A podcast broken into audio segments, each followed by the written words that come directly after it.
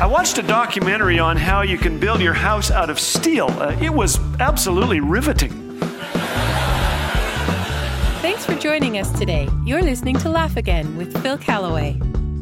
An ancient monastery was being demolished. As the wrecker's ball began to strike, some older monks looked on with sadness. Some had spent most of their lives within those walls. One looked particularly upset. He fell to his knees as tears streamed down his face. A fellow monk tried to comfort him. Take heart, brother, God will provide for all your needs. But you don't understand, replied the tearful monk.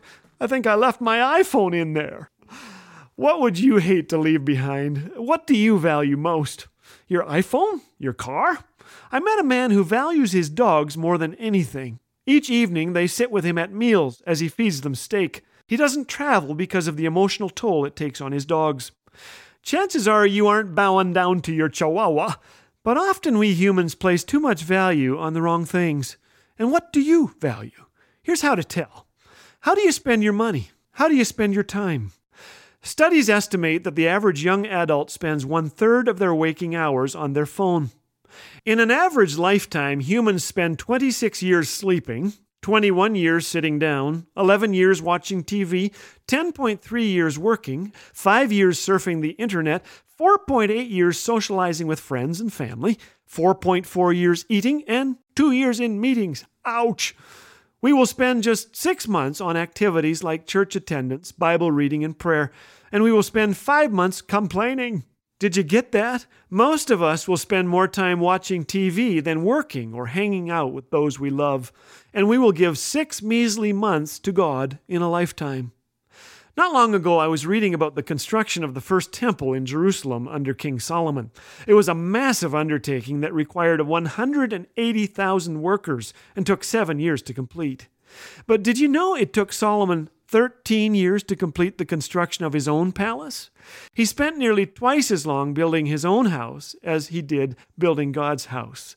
The Bible doesn't tell us exactly why, though Solomon did have 700 wives. That should be a clue. I have built a house with one wife, so I cannot imagine building a house with that many women offering advice. I'm joking, I, I think. But the fact that Solomon spent so much time building his palace shows where God fit on his priority list. As he aged, it became clear that he was more concerned about pleasing his many wives than his creator. 1 Kings 11:4 says, "As Solomon grew old, his wives turned his heart after other gods, and his heart was not fully devoted to the Lord his God." What does your schedule say about you? About your priorities? I talked with a gentleman who said, "I don't have time for church." but he sure has time for his phone. Recently, I had to face this in my own life, and I have not regretted for one minute cutting back on screen time, or on complaining, or you fill in the blank. I have yet to meet someone who said, I've just spent too much time praying, or walking with a child, or reading the Bible, or conversing with friends. In a Berlin art gallery hangs an unfinished painting by Adolf Menzel, intended to show Frederick the Great speaking with some of his generals. Menzel painted the generals in the background but left the king until last. Menzel died prior to finishing, leaving nothing but a charcoal outline where the king was intended to be. May none of us come to the end of life without having put the king in his rightful place, paint him in first, and walk with God on the pathway to joy. Take drastic steps if you must. Maybe find a building near a wrecking ball and leave your iPhone in it.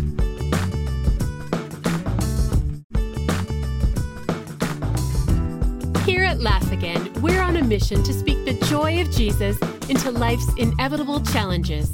With your generous gifts, together we can create moments of joy and connection that leave a lasting impact. Your contributions provide a beacon of light that illuminates countless lives, and we are so grateful and blessed for your partnership.